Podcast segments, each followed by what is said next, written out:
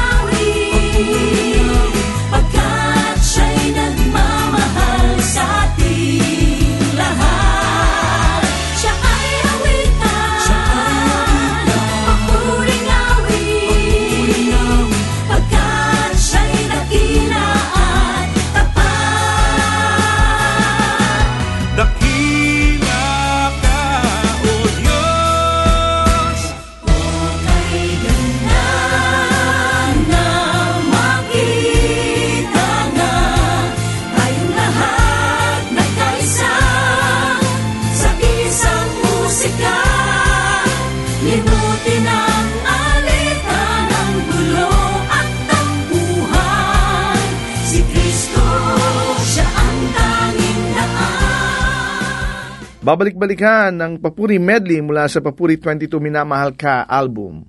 Isang magandang magandang araw ang sumenyo mga giliw at suki nating tagapinig ng ating programang Pag-asang. Para sa iyo, ako muli si Rodel Lacson at ako makakasama ninyo sa loob ng 30 minutong pag-aaral, pagsasaliksik ng salita ng Diyos. And of course, ang ating ah, Pag-asang para sa iyo program is a weekly radio broadcast of the Philippines General Council of the Assemblies of God and produced in partnership with Asia Pacific Media Ministries. Yan, tutok lang po kayo dahil ngayon marami tayong ah, pag-uusapan. Ah, of course, yung ating mga regular na mga pagbati sa ating mga tagapakinig, mga nag-iiwan sa atin ng mga messages. And of course, itong nakaraang linggo nga, napakarami nating mga karanasan na nangyari sa hindi lang sa Pilipinas kundi sa buong mundo no? Sunod-sunod yan. Ah, sabi nga may nakausap nga ako yun daw ah, mga calamities o yung mga global events na nangyari sa atin eh ano na alphabetical na na nalagyan na ng ng mga acronym no? Yung A daw Australia dahil nagkaroon ng ah, ng ah, fire sa Australia yung B pwedeng bulkang taal o o Bryant, Kobe Bryant, no? yung C naman, yung coronavirus. Di, ano ba hindi? So, sunod-sunod yan. Talagang global yung mga pangyayaring naganap sa atin na sa ating nitong mga nakaraang dalawa, tatlong linggo. At ah, umaasa naman tayo, of course, na ang lahat ng ito ay magsasubside, lahat ng ito ay magkakaroon ng kasagutan. Sana magkaroon na ng, ano, no, ng cure yung coronavirus dahil ito yung talagang medyo widespread ang pagkalat no? Talagang globally lahat maraming bansa na ang apektado. And hopefully no in the very near future makita na silang talagang cure kung paano ito magagamot o paano ito may iwasan yan. Ah, birthday greetings muna tayo. Belated happy birthday kay May Quebrar kay Romulo Romy Pizana. Ka, ah, conductor siya ng OV, ng ah, ng His Sounds Choral Philippines yan. Hap, belated happy birthday. And of course, binabati natin ng birthday this week. Si Annette Santos, birthday ni Annette ng AP Media. Si Jonathan Jaime, si ah, District Superintendent ng PGCAG ng Western Visayas District Council, si Edgar Hermo, si BJ Hernandez at si Karen Gonzalez. Happy, happy birthday sa inyo lahat. And of course, gusto nating batiin yung ating mga listeners na nag-like at nag-engage sa ating PPSY page na si Elizabeth Salonga David, Imelda Garces, Emily Alforte Abuyan, si Liza Faro, si Nympha Saulon Salud, at si Ernie Sena. Meron din tayong mga messages na nababasa rito na nag-iwan sa ating FB page mula kay Polly Jean o Polly Jan uh, Saldavia. Sabi niya, maraming salamat po sa inyong panalangin sa akin noong nakaraang taon. Naging maayos po ang aming buhay ng aking anak dito sa Korea kasama ng aking dalawang apo. Patuloy po kayong pagpalain ng Panginoon at salamat po sa pag-abot sa amin sa pamamagitan ng inyong panalangin. God bless po sa inyong programa. Maraming maraming salamat din po sa inyo sa patuloy niyong pagkikinig sa amin. At uh, uh, patuloy po namin kayong ipapanalangin yung mga nag-iiwan. Marami tayong natat- natatanggap ng mga ano eh, mga prayer requests uh, sa ating FB page. Uh, umasa po kayo na nababasa po namin yan and uh, we're praying for all of you. Hindi man namin kayo mabanggit lahat on the air dahil napakarami. Hindi man namin kayo mapanalangin on the air. Umasa kayo na ang aming mga counselors, ang aming mga katuwang dito sa programang PPSY ay pinapanalangin kayo uh, soon na mabasa namin ang inyong mga prayer requests. Announcement muna tayo. Meron uh, seminar for missionary service. Ito ay uh, 12-day intensive cross-cultural course na gaganapin sa May 18 to 29. 12 days ito, no? May 18 to 29 sa Raxos Woodland Resort sa Gimbal, Iloilo. Ang registration fee kapag kayo nag-register before March 31 ay 8,000 lamang po. After March 31, 9,000 na. Mura po yan. Bakit? Kasi ang registration fee includes 3 meals per day, 2 snacks per day, may accommodations na ito, may handouts, at may weekend travel pa. Maganda to. May food and transportation, of course, sa field na kasama rin yan. Yan. So, wag kayong... Uh, Uh, don't miss this uh, chance na maka-attend po ng uh, seminar for missionary service. Ang ating pong programang Pag-asang para sa iyo ay napapahinggan hindi lamang sa Metro Manila, no, kundi sa mm, buong bansa. Actually, from Luzon, Visayas, and Mindanao, and of course tayo napapakinggan sa Metro Manila sa pamamagitan ng 702 DZAS FEBC. Yan po ay every uh, Sunday, 7.30 a.m. po yan. No? At sa uh, sa iba't ibang lugar naman, no, ang DWBL FBS Radio Network 1242 kHz to, no. Mapapakinggan naman tayo every Sunday 7 a.m. Ang coverage po nito ay Pampanga, Nueva Ecija, Tarlac, Cavite, Laguna, Batangas, Roa City, Aklan, Pangasinan, Palawan, Mindoro, Bicol Region, Sambales, Bataan, Bulacan. Yan, ang dami nito. Talagang yung uh, DWBS po yan, 1242. And of course, sa Isabela, napapakinggan din tayo sa pamamagitan ng uh, uh, sa, sa 1143 kHz DZMR. Yan. Mondays naman tayo niyan, 7 p.m. Sa Bacolod, of course, 1233 kHz DYVS FEBC. Sundays yan, 9 a.m. Sa Davao, napapakinggan din po tayo na sa 1197 kHz DXFE FEBC. Sundays tayo, 7.30 a.m. Sa General Santos naman, sa 103 kHz Gold FM Radio. Araw-araw yan. Ayan, mula alas 10 ng umaga. South Cotabato, 1062 kHz DXKI FEBC. Thursdays naman tayo dyan, 4 p.m. Sa Sambuanga, of course, 1116 kHz DXAS FEBC. Sundays po yan, 7 a.m. Ang coverage ng ating uh, Sambuanga station ay Basilan, Sambuanga, South and West Mindanao, Pagadian, Tawi-Tawi, at Sarangani Province. Ang buong Pilipinas na napapahinggan. So, uh, maraming maraming salamat po sa ating mga kaibigan, kapatid na patuloy na tumututok sa ating programang PPSY. Ngayon naman, dumako tayo sa pag-aaral ng salita ng Diyos. Ang ating pong topic ngayong araw na ito ay The Person That God Chooses and uses. Ito yung matatagpo natin sa Exodus chapter 4, starting from verse 10 hanggang 17. Ang sabi dito, Moses said to the Lord, Pardon your servant, Lord. I have never been eloquent, neither in the past nor since you have spoken to your servant. I am slow of speech and tongue. The Lord said to him, Who gave human beings their mouths? Who makes them deaf or mute? Who gives them sight or makes them blind? Is it not I, the Lord? Now go. I will help you speak and will teach you what to say. But Moses said, Pardon your servant, Lord, please send someone else. Then the Lord's anger burned against Moses, and he said, What about your brother, Aaron the Levite? I know he can speak well. He is already on his way to meet you, and he will be glad to see you. You shall speak to him and put words in his mouth. I will help both of you speak and will teach you what to do. He will speak to the people for you and it will be as if he were your mouth and as if you were God to him. But take this staff in your hand so you can perform the signs with it. And etong binasa natin patungkol ito kay Moses kung saan tinawag na ng Panginoon si Moses, sabi ng Panginoon sa kanya, gagamitin na kita. Ikaw ang papat pupuntahin ko sa Pharaoh para magsalita at ikaw ang magkukumbinsi sa kanila na palayain ang bayan ng Israel. Kaya lang, etong si Moses medyo mapagreklamo, no? Uh, ang tawag kasi kay Moses, he was called to deliver the enslaved and the hurting people of the, of Israel, no? Siya yung talagang tinawag para siya ang magligtas, siya mag-deliver ng mga sa bayan ng Israel. He was God's man of the hour, ika nga. Siya yung talagang itinalaga para maging taga-salba o tagapagligtas ng bayan ng Israel. Sa pamamagitan niya, of course, ang nagliligtas talaga ang ating Panginoon. But sa Kanya, ipinagkaloob yung responsibilidad na yon. At lahat tayong mga mananampalataya, mga Kristiyano, meron tayong similar call. Tayo may mga kanya-kanyang tawag. Hindi man uh, para magligtas ng isang bayan, kundi may mga specific calls tayo, specific calling tayo from God, kung ano yung dapat nating gawin sa Kanya. At maraming mga kagaya ni Moses, no, ang ginagamit ng Panginoon. In fact, milyon-milyon ang ginagamit ng Panginoon, kagaya ng paggamit niya kay Moses.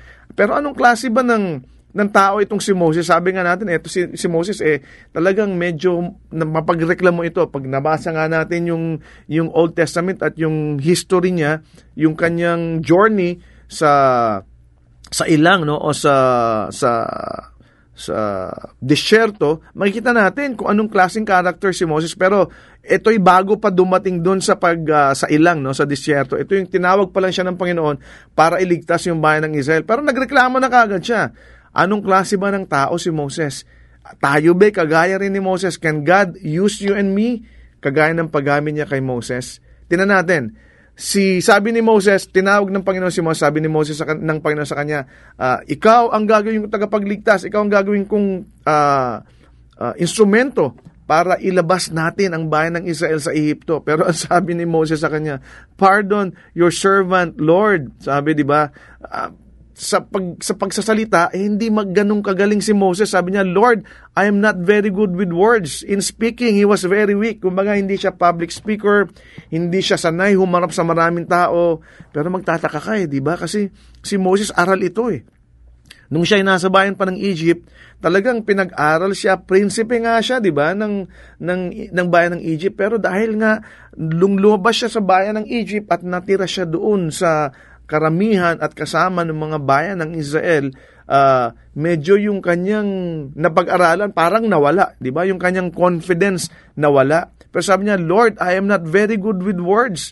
I am slow of speech. Sabi niya, hindi ako marunong magsalita. Mabagal yung aking dila. Eh, di ba? I have never been so eloquent, sabi niya, neither in the past, nor since you have spoken to your servants mabagal ako magsalita, bulol ako, Lord. 'Di ba? So ito yung mga mga excuses ni ano ni, ni Moses. Siya yung taong unlikely na pipiliin ng Panginoon. Kasi bakit? Kasi yung pagpili sa kanya ng Diyos, maraming nakaatang na responsibilidad doon eh.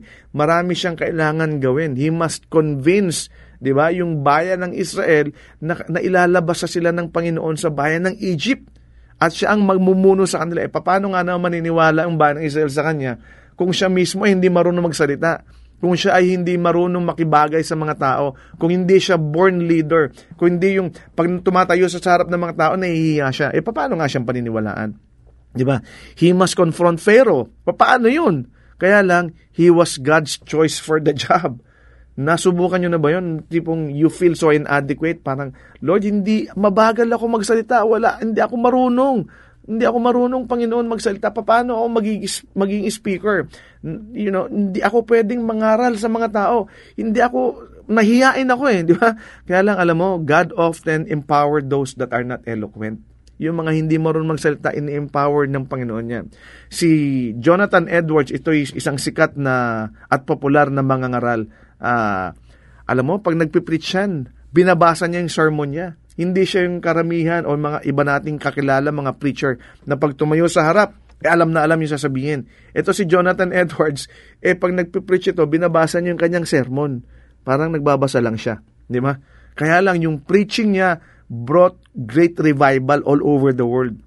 Diba? Especially in the United States. Bakit? Kasi ginagamit ng Panginoon ang kahit na sino sa atin. He will empower you kahit hindi ka ganun ka-eloquent. And that's what He did kay Moses, di ba? God has chosen the weak, di ba? Sabi sa sa Biblia sa sa sa 1 Corinthians chapter 1, uh, ang sabi ron, uh, gagamitin niyo yung may para ipahiya yung malalakas, di ba? Yung mga humble gagamitin niya para yung mga proud ay mapabagsak. Ganon ang Panginoon. He can use us kahit na ano pa tayo, kahit na ano pa yung ating character, kahit ano pa yung ating kakulangan. Si Moses, bukod sa mabagal siya magsalita, bukod sa yung pagsasalita niya ay hindi ganun kagaling, no? Yung kanyang kanyang uh, manner, yung kanyang disposition sa buhay, napaka napakamik niya. Maga parang tameme siya, di ba? Sa he didn't feel qualified. In fact, sabi niya, Lord, send someone else. He wanted to defer to someone else who is more able. Sabi niya, Lord, iba na lang ipadala mo.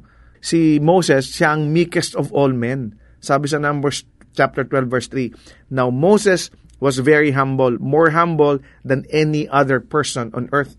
Talagang sobra raw humble to si Moses. Napakamik niya. No? Kumaga para sa kanya, Lord, iba na lang sila na lang dahil mas magaling sila kaysa sa akin. Ang definition po ng meek ay yung pasensyoso ka, yung may gentle disposition ka. Yung meekness is the opposite of prideful. Kapag ikaw ay mayabang, of course, hindi ka humble, hindi ka meek. No? Sabi ni Jesus, I am meek and lowly in heart. So yun ang dapat nating maging tularan. Dapat tayo maging humble, maging meek tayo. Pero ang ibig sabihin dito, hindi ko mo ganun ang ating disposition sa buhay, ay hindi tayo pwedeng gamitan ng Panginoon. In fact, ang sinabi sa Matthew chapter 5 verse 5, the meek shall inherit the earth. Tayo raw mga, yung mga meek daw, o yung mga humble daw, sila raw yung magmamana ng mundo, they shall inherit the earth. Si Moses, ganun ang kanyang character. He was so meek. Kaya sabi niya, Lord, I don't feel qualified. Send someone else. Iba na lang, kaysa wag ako. Kaya lang, talagang ang ang ang pagtawag sa kanya ng Panginoon ay confirmed. Ang pagtawag sa kanya ng Panginoon ay ay solido. Ang pagtawag sa kanya ng Panginoon ay tiyak. Kaya ang sabi ng Panginoon, hindi, ikaw ang gagamitin ko. Eh, si, si Moses ang klase ng tao na hindi, kung baga, pag, sa human standard, hindi siya ang tatawagin. Eh, paano, paano natin gagamitin to? Paano ipapadala to sa sa isang bayan, paano mo gagawin tong representative?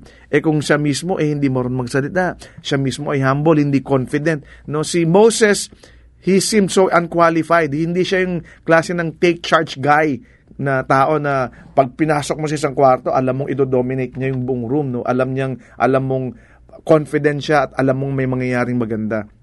Hindi siya yung klase ng leader that we might expect. Kaya lang, ang Panginoon, kahit ano pa yung ating character sa buhay, kahit ano pa ating disposition, kapag tayo tinawag ng Panginoon, kahit ano ka pa kapatid, kahit palagay mo sa sarili mo hindi mo kaya, God will compensate for your inadequacy. Kung ano yung kakulangan mo, i-compensate ng Panginoon yan. Sabi ng Panginoon, I will be your mouth. Diba? Ako magsasalita, gagamit natin si Aaron. Pero sa pamamagitan ko, magsasalita kayo at lahat ng sasabihin nyo, pakikinggan nila dahil iyon ay galing sa akin. So God will compensate, di ba? Kung ano yung kakulangan natin, ibibigay ng Panginoon. Sabi niya, take this stuff in your hand so that you could perform miraculous signs, sabi ng Panginoon sa kanya. Binigyan siya ng tool, binigyan siya ng speaker. Ang ibig sabihin ng kapatid, kahit ano pa yung kalagayan mo sa buhay, kapag tinawag ka ng Panginoon, wala tayong excuse dapat. Bakit? Kasi gagamitin tayo ng Panginoon at i-compensate niya tayo, i-equip niya tayo. Di ba sabi niya, God equips those whom He calls. 'Di ba? Ini-equip niya yung mga taong tinatawag niya. At ganoon din tayo. Kapag tayo'y tinawag ng Panginoon, hindi tayo dapat maghanap na excuse na Lord, hindi ko kaya. Hindi ko kaya. Bakit? Kasi ang Panginoon ang magsusuporta sa atin. God uses whom He chooses. Si Peter at saka si John, ignorant yan eh. Hindi mga aral yan eh. They are unlearned pero tinawag sila ng Panginoon. ba? At sa, makikita naman natin at alam naman natin si Peter at saka si John, sila yung mga i, dalawa sa labindalawang disipulo na talagang umangat yung kanilang at ginamit ng Panginoon ng gusto sa kanilang ministry sa libro ng Acts, di ba? Si D.L. Moody, kung kilala natin si D.L. Moody, uh, hindi rin ganun ka uh, kaaral si D.L. Moody pero ginamit siya ng Panginoon. And the others that other people that we know, marami tayong kilala mga tao na talagang hindi naman talaga nakapag-aral ng gusto pero matindi ang paggamit ng Panginoon. Yung mga taong nag-fail in the past. Si Moses, he had failed before, di ba? Pumatay siya ng tao, tumaka siya, nagsinungaling siya, kung anong ginagawa niya, pero ginamit pa rin siya ng Panginoon. Anong ibig sabihin niyan, kapatid? God can use you and me.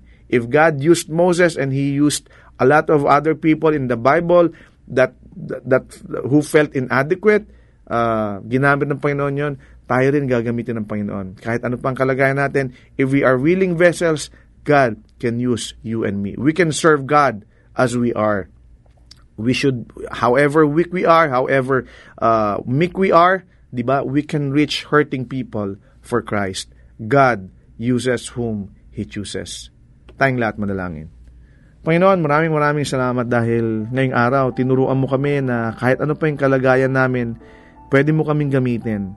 Uh, kung anumang kakulangan namin, pwede mong isupply ang lahat ng aming pangangailangan. You will equip us, Lord, You will give us tools, you will give us knowledge, you will give us information, you will give us support, Lord, and, and, and lahat ng pangangailangan na pwede naming gamitin, Panginoon, ipoprovide mo ang lahat ng ito dahil kapag ikaw ang tumawag sa amin, nakatitiya kami na hindi mo kami iiwan. Tulungan mo kami, O Diyos, na makita namin yung, yung liwanag ng pagtawag mo sa amin, that we will go uh, in the direction that you send us to, Lord God. Na hindi kami aalis dun sa kalooban mo, manapat magpapatuloy kami sa paglakad ng ayon sa iyong kalooban at ng ayon sa iyong uh, plano para sa aming buhay. Maraming maraming salamat sa iyong patuloy na pag uh, uh, pagbibigay sa amin ng wisdom, patuloy na pagbibigay sa amin ng anointing, Panginoon, sa lahat ng aming ginagawa. We thank you and we love you. In Jesus' name we pray. Amen. Maraming salamat sa iyong pagkikinig sa ating programang Pag-asang para sa iyo. Kung ikaw kaibigan, kapatid ay napagpala sa ating programa, we'd like to know you more. So we encourage you to like our Facebook page, Pag-asang para sa iyo, or go to fb.com slash ppsy radio. Kung ikaw naman na may questions or suggestion or ikaw ay nangangailangan ng panalangin or counseling, message us sa ating Pag-asang para sa iyo Facebook page or sa email address na ppsyradio at gmail.com. Muli, ang aming email ay ppsyradio at gmail.com. You can also text us a cellphone number na 0915-662-2234. Again, that's 0915-662-2234. And uh, pag nag-text po kayo, lagay nyo lang po na ito po'y PPSY o pag-asang para sa iyo. So we uh, so we know how to answer you. And to listen to our previous broadcast, you can access Pag-asang para sa iyo radio through our AP Media app or go to www.apmedia.org/ppsy. We are also available sa podcast. Just subscribe to Pag-asang para sa iyo through iTunes or through your favorite podcast application. Hanggang sa muli, ako si Rodel Lacson na nagsasabing God is the giver of hope at may pag-asang para sa iyo. Kami umaasa na kayo'y naliwanagan at natulungan ng mensahe sa araw na ito. Ang pag-asang para sa iyo ay palatuntunang nakalaan upang magbigay ng mga praktikal na kasagutan sa inyong mga suliranin sa buhay. Ang pag-asang para sa iyo ay isang paglilingkod na gawain ng Philippines General Council of the Assemblies of God. Kung kayo naghahanap ng gawain pagsamba na malapit sa inyong lugar, ay inaanyayahan namin kayong dumalaw at dumalo sa aningmang Assemblies of God na sambahang malapit sa inyo. Hanggang sa muli, nagpapasalamat po kami sa inyong masayang pakikinig at lagi niyong tandaan, ang salita ng Diyos ay may pag-asang para sa iyo.